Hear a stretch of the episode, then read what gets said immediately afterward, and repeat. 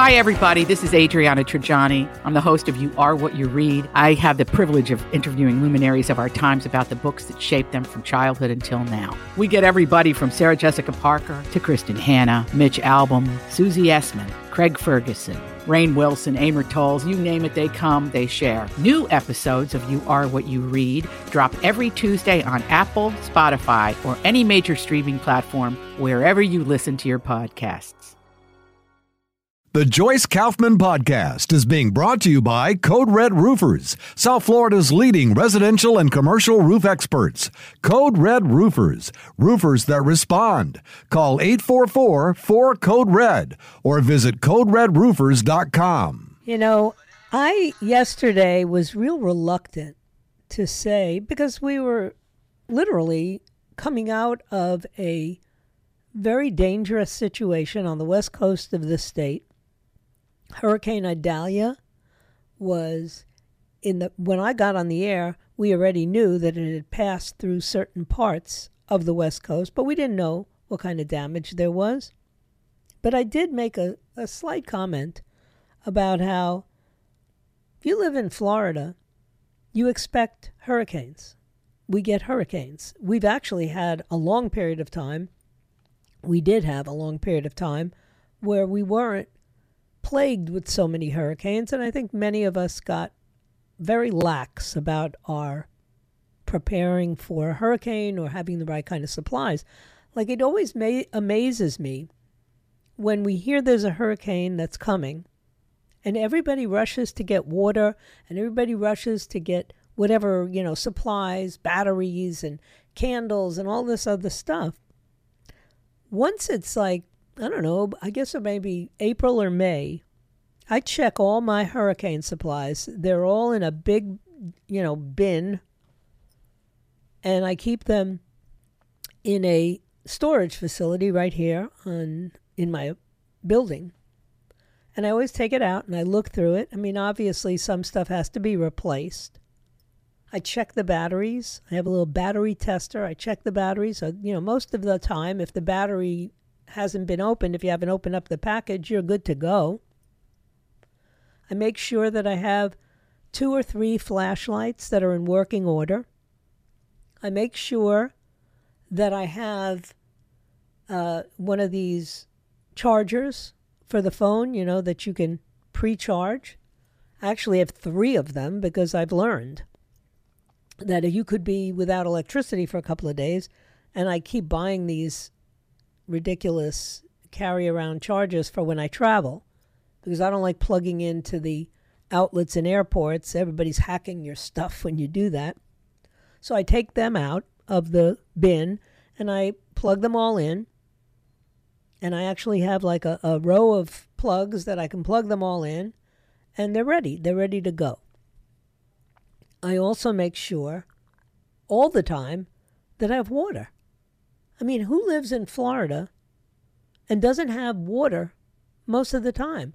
Even if all you have is one of those big five gallon things that people put upside down on a dispenser, even though you don't have the dispenser, you buy one of those and you stick it in the uh, storage room. Actually, what I do is whenever I see bottled water go on sale, you know, it's like three for $10, I buy it and I store it. I actually store it in a corner of my kitchen, and when I use it, I replace it the next time I see three. So I always have water, not just during hurricane season. Everything else, you really know you're not going to be able to, to do much about foodstuffs. Anything that's in your freezer or your refrigerator will probably uh, be lost if you lose power for an extended period of time. I always keep a certain amount of canned goods. Not a lot because I just don't like canned goods. And it's just fascinating to me to see everybody running crazy. So there's a meteorologist named Ryan, I think his name is pronounced Maui, M A U E. And he was obviously watching the same nonsense I was watching, especially on CNN, where they were like hysterical in the middle of the uh, landing on Florida's Gulf Coast early yesterday morning. And there was a report from CNN's Bill Weir. And that name, you know, I remember because Bob Weir was is part of the Grateful Dead. Anyway, Bill Weir claimed that if we keep using fossil fuels, we're going to have intense major storms. They're going to increase. And he argued that states like Florida, where we have a lot of the economy dependent on drilling in the Gulf of Mexico, would just have to learn how to balance financial interests with climate mitigation efforts. These people are so sick. They really are. You know, science has been warning about this for a very long time. These climate nuts, and that's what they are, they're nuts. They'll blame everything on the fact that we have fossil fuels. Tornadoes, fossil fuels. Hurricanes, fossil fuels. Floods, fossil fuels. I mean, come on, guys. That's not the reason that we have hurricanes. We had hurricanes long before we had motors. Hurricanes are part of the reality of weather. But they just they can't help themselves. They have to use every opportunity. It's like if there's a shooting, we have to talk gun control. If there's a climate happening, a natural climate happening, nothing that really could have been brought about by man, but is literally a climate happening event, they start asking the, the trillion dollar question how do you adapt communities like this to the world that we're already now living in at the same time trying to mitigate further more wicked storms? I mean, they talk like um, like blithering idiots. That's all I can say. So I watched this guy Bill Weir the other yesterday going through all this nonsense. It's the only time I turn on the TV is if there's a catastrophic event, right? So I turn it on and he's talking these fossil fuels, the cost of using fossil fuels becomes bigger with every storm. No, it doesn't. The storms weren't even that big. This storm wasn't even that big. Idalia was predicted to be a four, a three or a four. It ended up being a two. And while that's no joke, and while it was probably a strong uh, effect in Cedar Keys, give me a break. You know, to assume that it has anything to do with me driving my car is just uh, over the top. But they're always over the top. You know, they put on their raincoats and they have the fan blowing so that their hair looks like it's, you know, a mess and and then they put up graphics with all these details. In 1896, the Cedar Keys hurricane also made landfall in Florida's Big Bend with 125 mile per hour wind. Well, if that's true, what does that have to do with fossil fuel? Because I'm guessing that in 1896, we weren't using much fossil fuel, were we? People were still burning logs. You know, people still had stoves that were wood fired. It's just, it's so predictable, right? It's just predictable, and they just can't help themselves, much like they can't help themselves when it comes to Donald Trump.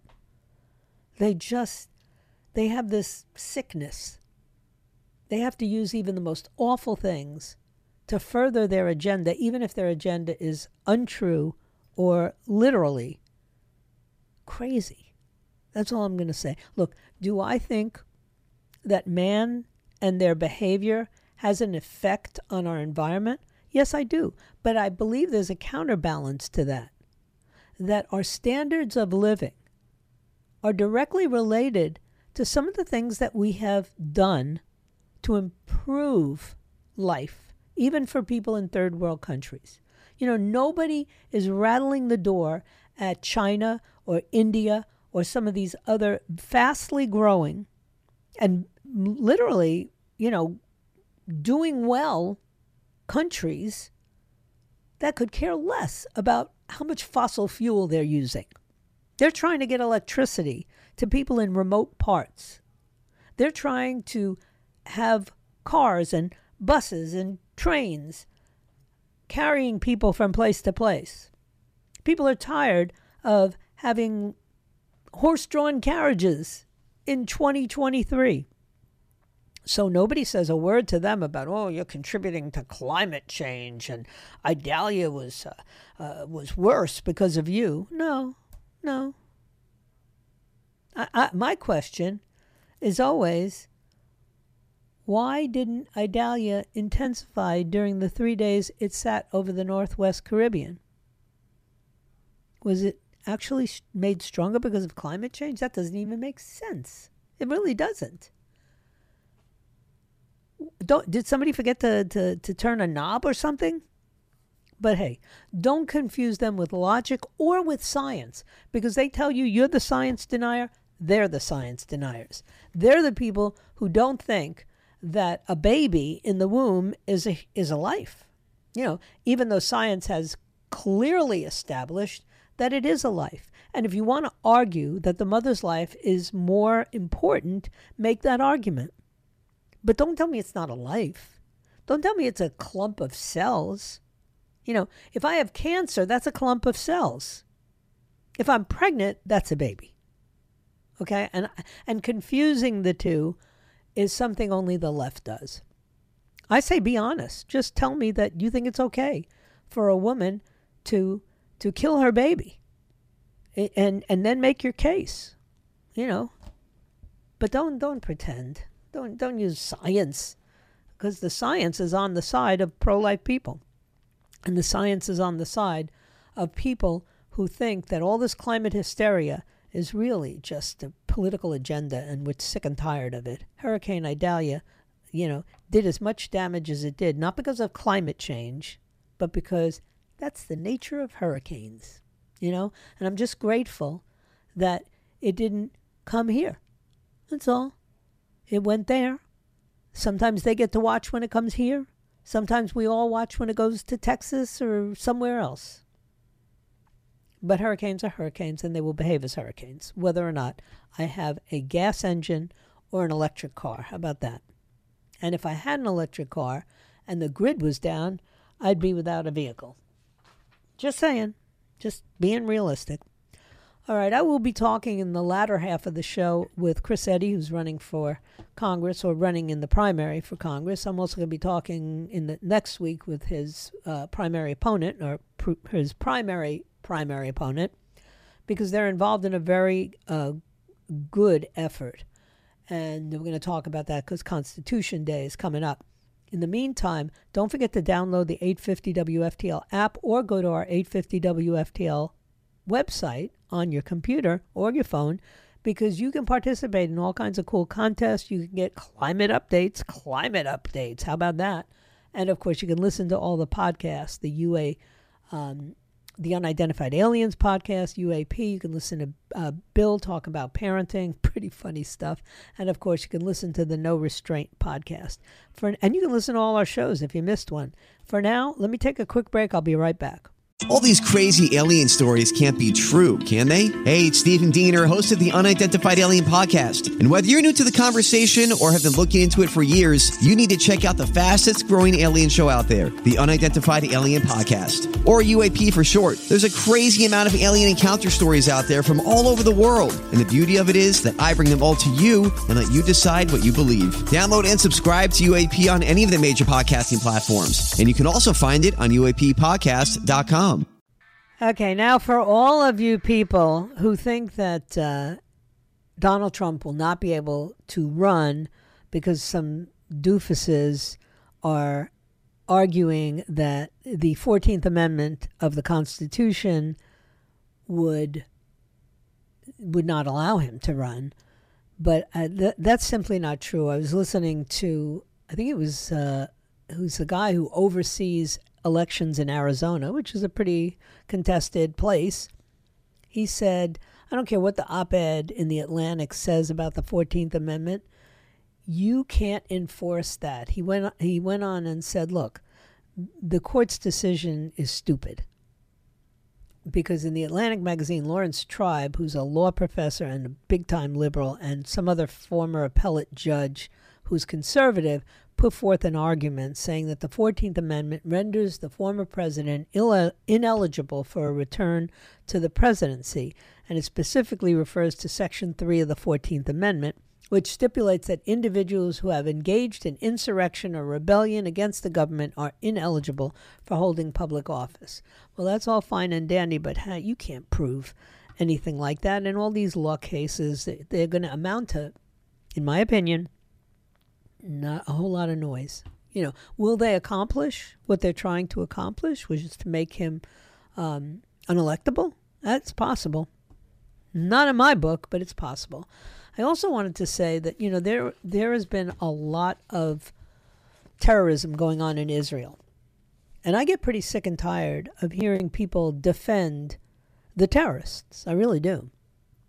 But some documents were just exposed, and Daniel Greenfield wrote a great piece in the, uh, well, I saw it in, in the Zionist Organization of America's publication.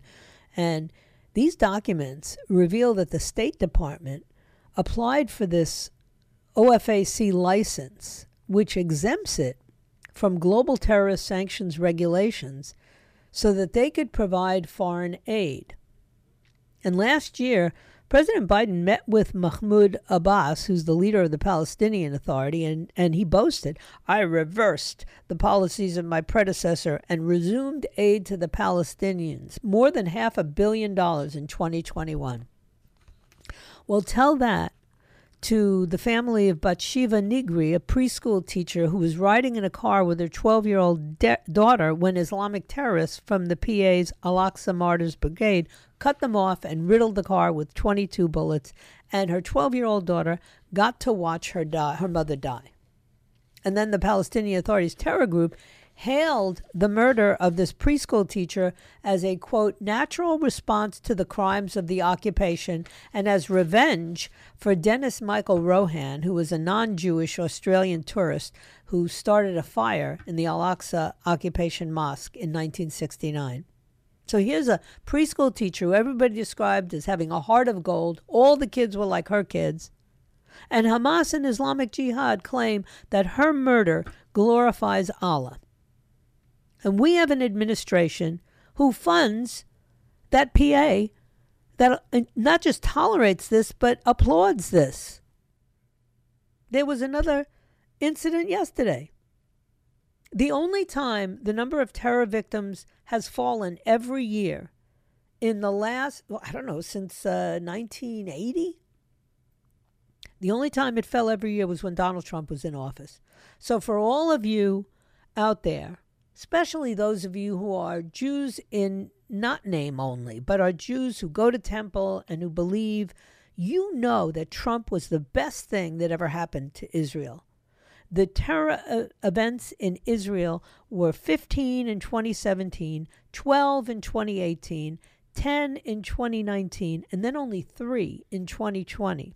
Ever since Joe Biden took office, it went from 17 in 2021 to 31 in 2022, and we're already at that level in 2023. Twice as many Israelis were killed in one month of Joe Biden than in one year of Donald Trump. And you want to sit here and tell me you're not going to support Donald Trump, or I'll only support him if everybody else is knocked out of the race? I guess Israel doesn't mean that much to you. I'm getting used to this. You know, it's all about the Benjamins. Yeah, maybe Ilhan Omar was right. And in 2018, Congress passed the Taylor Force Act, which was named after an Iraq war veteran who was stabbed to death by a terrorist in Jerusalem. And then we cut off most of the aid to the Palestinian Authority. In 2019, Trump went even further, nearly cut off all the aid to the PA. Biden not only restored the aid, he increased the flow of cash to the terrorists. Half a billion dollars helped fuel a massive surge in Islamic terrorism. We're watching it unfold. Again, yesterday. So, successful killers can earn $3,000 a month in a part of the world where the average salary is around $700 a month. So, it's five times more profitable to be a terrorist than a teacher. So, the price of Bathsheba's life, and this is what the Biden administration has been paying for disgusting. They disgust me. Antony Blinken disgusts me. The entire State Department disgusts me, and certainly this administration disgusts me. And if they don't disgust you, you're listening to the wrong show. That's all I'm going to say. And instead, you want to talk about how uh, we better get rid of our gas engines and gas stoves and gas fueled homes and gas fueled electric grid and uh, worry about climate change, but just let the, let the terrorists kill as many people in Israel as they want to. My priorities are just different. And, and I'm, I'm proud of my priorities. I really am. I stand on the principle. So um, let me take a break. I want to talk with Chris Eddy in the next segment and uh, and it's going to be interesting because there's a new project that's going on locally, and it's going on in Broward County. I think it's going on probably all over the country, but I'm concentrating right now on a county where you got a whole lot of people in the Broward School Board and in the school system that could care less about teaching civics to our children. So it's going to be up to people in the community to do that. So stay right where you are. I'll be back in just a moment. All right, welcome back. And, uh, you know, it's funny. I asked this question just the other day. And I think it was yesterday that I asked the question. And it's a question that Chris Eddy, who is uh, a retired brigadier general, he's got a PhD in leadership, a bunch of master's degree, and he's running in a primary for the Republican nomination for District 25. And I met him at an event and he asked this question when he was, I think he addressed the uh, audience, and he said, Did you ever look at the people who are leading this country and ask yourself, Is this the best we can do? And I asked that very question yesterday. So uh, thank you for coming on, Dr. Eddy. I appreciate your time. How you doing? I'm doing great. Uh, thanks for the opportunity. Well, I got an email about one of the efforts that you're involved in with the 917 organization. Now, I happen to love this group. The 917 Society, by the way, makes sure that I think it's middle school kids each have a copy of the Constitutions. Is that right? That's correct. Uh, eighth graders, not just in Broward, but all over the country. The organization's already disseminated 1 million wow. pocket constitutions to eighth graders across the country. And obviously, with each school year, you have to do that again. Uh, right. We've had great success so far at Broward. Really? Um, I'm surprised because this is such a uh, liberal county. Um, what did you do? You're going to be distributing these. Uh, do, how do you get them? And what's the effort that you had to put into this? Well, a great friend of ours, Mary Lopez Palma, and her husband Armando headed up the effort here in Broward County. Uh, they have 48 volunteers, everything from school kids to adults and they met uh, thanks to Brenda Fam, who I know you know very well. Sure. Met with the superintendent, the new superintendent of schools, and he was very enthusiastic about this project. So he opened up the gateway to allow us to contact uh, 130 different schools, and Mary and her team have done great. And I'm just one person that, that's doing a little bit. Uh, so 130 schools of eighth graders, uh, which counts 24,000 wow. of these pocket constitutions, are being disseminated uh, from last week uh, up until uh, the end of this week. I think we'll probably bleed over into the following week as well. So we've had good reception, not only from the superintendent, but from the principals and the civics teachers as well, because they realize it's a free resource, non-political, and it's uh, mandated by state law that they teach the Constitution, and this and this obviously helps them. Uh, and, and the best thing about this choice is the kids then take this home. Right. So a lot of their families may be immigrant communities and they never have seen the Constitution. So this puts it in the hands not just of the eighth graders, which is important, but their families as well. Well, Constitution Day is coming up. I think it's the 17th of September, right? That's correct. That's when the uh, Constitution was uh, formally uh, ratified. Mm-hmm. Uh, so that's where the 917, September 17th Society uh, comes in. And I'm glad you urged everyone to check out that organization. It's 917society.org. Mm-hmm. Uh, doing phenomenal things on shoestring uh, budgets, and $20 goes a long way for this group to put uh, constitutions in the hands of every eighth grader. You know, I think it's uh, amazing to me how little we actually teach about this country. So when you say a civics teacher, I didn't even know we had any of those left. Because even my kids who are in their 40s, when they went to public school in Broward County, they only had one teacher who ever taught them civics. And, you know, how do you live in a country and not know there are three branches of government? How do you not know what the executive branch does or the judiciary does or the legislative branch? It's mind boggling to me. And that's why you see the stupidity when it comes to elections that you see. Yeah, and you mentioned, uh, you know, you look on the TV, is this the best we could do for elected politicians? Some of our elected officials didn't even know there's three branches right. uh, of government and AOC. how the separation of powers is supposed to work. Yeah. Uh, so it's important to get them early in the eighth grade. Uh, so they at least have that basic understanding, and hopefully it, it ignites a thirst for knowledge and to be curious about the founding of our country. Mm-hmm. Now, why did you decide that you wanted to run for office? Because I can imagine that uh, this is not something that you necessarily thought about taking on. Yeah, the same thing when I ran for city commission. It really wasn't in our future at all. But you know, at some point in time, you just get mad enough. And, and I had middle school kids at the time who are now in high school, and they said, "You know, Dad, quit complaining and do something about it." Mm-hmm. So I, uh, we decided to do that, and I said we because it is a family commitment to do this. And the same thing happened federally. You know, when you have open borders, when you have hundreds of millions of dollars being sent to Middle East countries for their border security and none for ours, when you care more about student loan payments than Social Security payments, mm-hmm. eventually somebody's got to address that. And you don't hear anybody talking about those important issues on, on uh, in D.C. Especially, I know that one of your big areas of expertise is fiscal discipline. I mean, how is it that we don't demand that our leaders um, fix this broken financial system where we have tons of debt. Every one of us, I think, is $100,000 in debt and the national debt. And that'll go up. You know, how can that be? Yeah, and, and since we last spoke, I saw a new data point that just came out. Over the last two years, Americans have to spend $8,500 more a year for the same goods and services they bought just two years ago. Mm-hmm. So I, I don't know about you, but I didn't get an $8,500 raise in the last 2 mm-hmm. years. Uh, and it's just upsetting. Uh, we spent time in Century Village last week, and, and the people on fixed income were literally rioting, pounding on the glass doors, wanting to be let into a room to let their voices be heard because they wanted to raise their fees mm-hmm. one to two hundred dollars a month. So not a lot of money for some of your audience, but for some of those on a fixed Social Security income of six hundred or seven hundred, a thousand a month, that's a big chunk of change. Yeah. Uh, and it's all caused by inflation, as you know, uh, it, which was totally preventable. And it, it, that lesson does not seem to be learned or even heard in, in Washington D.C.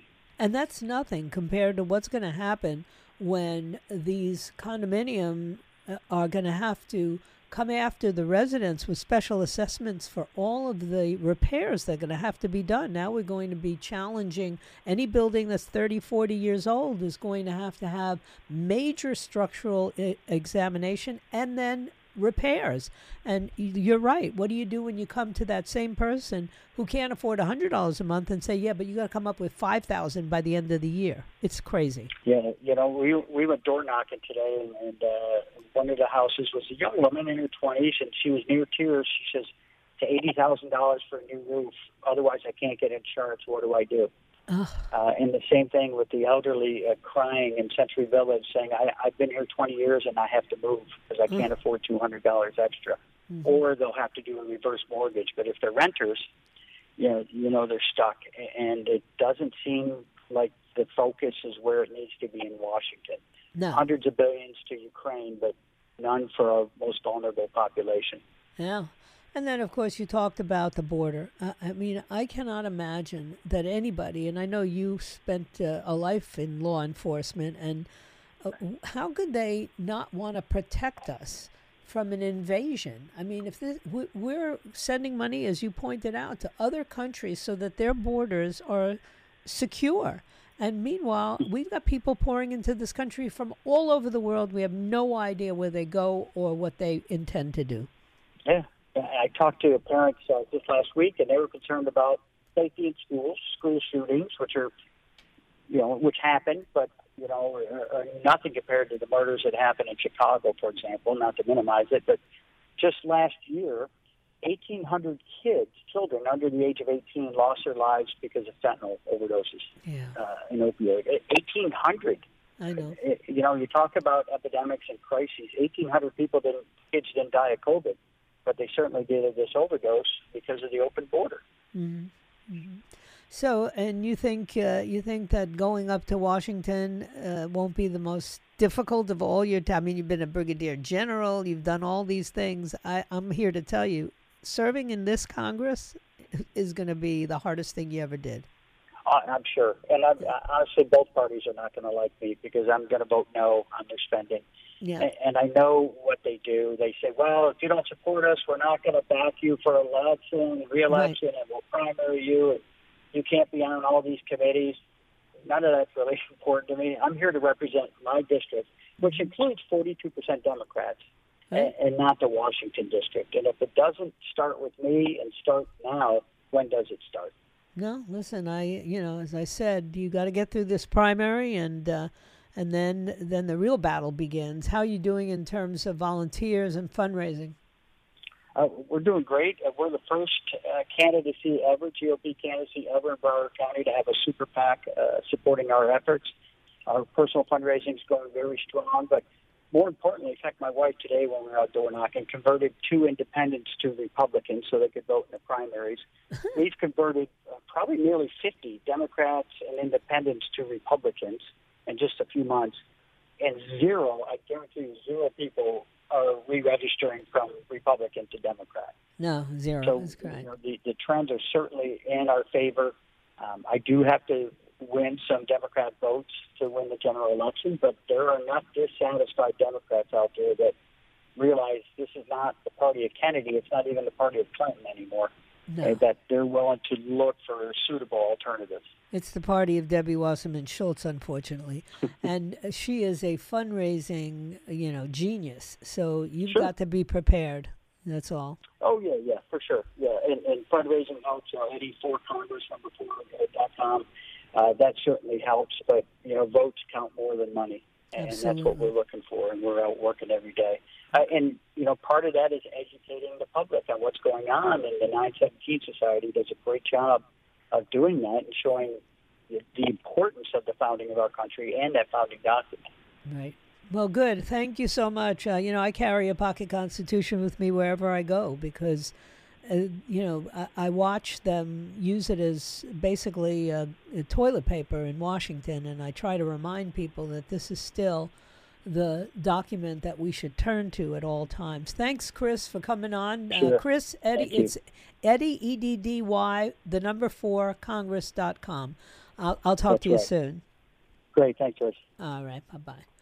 All right, and, and next week I will have his primary opponent on as well, and both of them veterans, and both of them, you know, serious about challenging Debbie Wasserman Schultz. So that's part of being a local radio person. I have to provide you with the information that you really need to make intelligent decisions. Because stop thinking that you can't penetrate some of these communities. You hear what he said? He converted people to register as Republicans. It's not that hard to do. All you got to do is point at Joe Biden. If that doesn't do it, I don't know what will. To let them, uh, you know, explain to you why they would prefer to have a different governor at this moment in time, when we're in the best condition of just about every state in the union. Nah, it's it's it should be an easy argument to make, and apparently Chris said he's trying to make that. All right, let me take a quick break. Don't forget that I have one segment left, but right after me is uh, Erick Erickson. Then tomorrow morning, Jen and Bill will be back, followed by Brian Kilmeade, followed by Dan Bongino. I was just walking outside earlier, and somebody said to me, "I really like Dan Bongino. He is very likable if you think like we think." I'll be right back.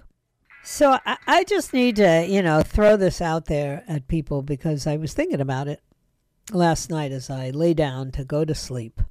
I went to a movie yesterday. I saw the movie Mending the Line. I don't know if anybody's even heard of that movie, but it was a, a moody piece. It was a it was an interesting. It's a, it was about a uh, an Afghanistan war veteran who went through a very traumatic battle and uh, his guilt um, at being a survivor. and and then him meeting with this. Uh, or they arranged the VA hospital in Montana, of all places, beautiful scenery, arranged for him to go fly fishing with this old veteran. But, uh, you know, it was amazing. I came home, and you know, after you see a movie that moves you to tears, and I did cry in this movie, I must admit, you you lay down and you really start to be very reflective. And one of the things I reflected on was an article I had read earlier about this lawsuit where they have asked the um, the archives, the National Archives, to give them in a search of the collection for vice presidential records how many different names Joe Biden used when sending emails to Hunter Biden. Now, I was lying there and I was thinking, have I ever used like a fake name? You know, have I had a fake uh, email account? And I've been Joyce Radio at gmail.com since the internet. At first, when there was nothing but AOL, I was Joyce Radio at AOL.com. But then when, uh, you know, AOL was, I don't know, obsolete, I switched to Gmail. And I don't really like Google, but it's been my major source of information um, for years, and it was definitely a convenient email site for free. So I and I, and then I keep it because it's just easy for people to remember when they say, "Well, where can I email you?" Joyce Radio at Gmail. You know, it's like easy. People remember that. But it's fascinating to me.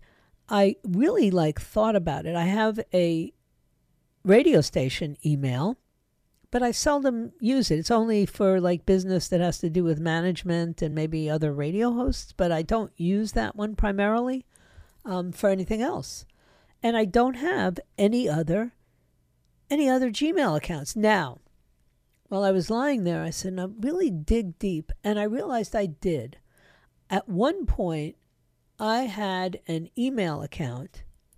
And to be perfectly frank, I shouldn't have had it you know, it was an email account that I was using to have communication with somebody I shouldn't have been talking to. How about that? And it was, you know, oh, gosh, it was a long time ago, maybe 13 or 14 years ago. But, you know, if you're in this business, you have to be very careful about, you know, you can't act like you're looking for a job. You know, you have an arrangement and you have a relationship with a radio station that's exclusive. So you're not supposed to be doing other things. And I, at one point, like 15 years ago, set up an email account where I used it only once to be in contact with somebody who was trying to hire me. And I just didn't want it to be on any of my regular emails. And I don't even think I was working for the Hubbard for this group. I think I was working for a group that no longer exists. I'm quite sure I was working for James Crystal Radio at the time. And I thought about that. So the only reason anybody ever has a fake email is because they're probably engaging in something they shouldn't be engaging in. So when you find out today that the National Archives is holding about 5,400 emails from accounts that were set up by our current president when he was the vice president that he used to communicate under a fake name with his son, Hunter, while he was vice president in the Obama administration. You ought to be asking yourselves, what kind of two two tier system of justice do we have? How does that not call for special counsel? The lawsuit includes as one of its exhibits a letter from the National Archives Director Stephanie Auriembourg to Kimberly S. Hermann, General Counsel for the Southeastern Legal Foundation. In the letter, she wrote that the archives had identified almost 54 items responsive to the SLF's request. Now, that's a lot of communication for a guy who said he knew nothing about what his son was up to, and for a guy who claims his son wasn't up to anything illegal or illicit or anything else. He used names like Robin Ware, Robert L. Peters, and J.R.B. Ware. I don't know what those names mean, But why would the Vice President of the United States have to have fake email addresses? Do uh, that's a rhetorical question. I'm not asking you to answer it. We all know the answer to it, okay? This is how public officials abuse their power for personal or political benefit. What they do is hide. The only way to preserve governmental integrity is for all these emails to be released. I want to know what's in them. We deserve to know what's in them. But, you know, the courts have to approve that. But anyway, that's a, just just a question I'm asking. Do you ever use a different email account for things? And if so, why? Are you having an affair? Are you doing something illegal? Let me know why. Uh, uh send it to joyceradio at gmail.com. I thank you for your time this time until next time. My plan is to be back here at 3 o'clock tomorrow if it be His will and He delays His coming. Remember, what lies behind us and lies ahead of us are tiny matters compared to what lies within us. So, wherever you are, just be yourself. May God bless you. May God bless the United States of America. I will see you tomorrow. The Joyce Kaufman podcast has been brought to you by Code Red Roofers, South Florida's leading residential and commercial roof experts. Code Red Roofers, roofers that respond. Call 844 4 Code Red or visit CodeRedRoofers.com.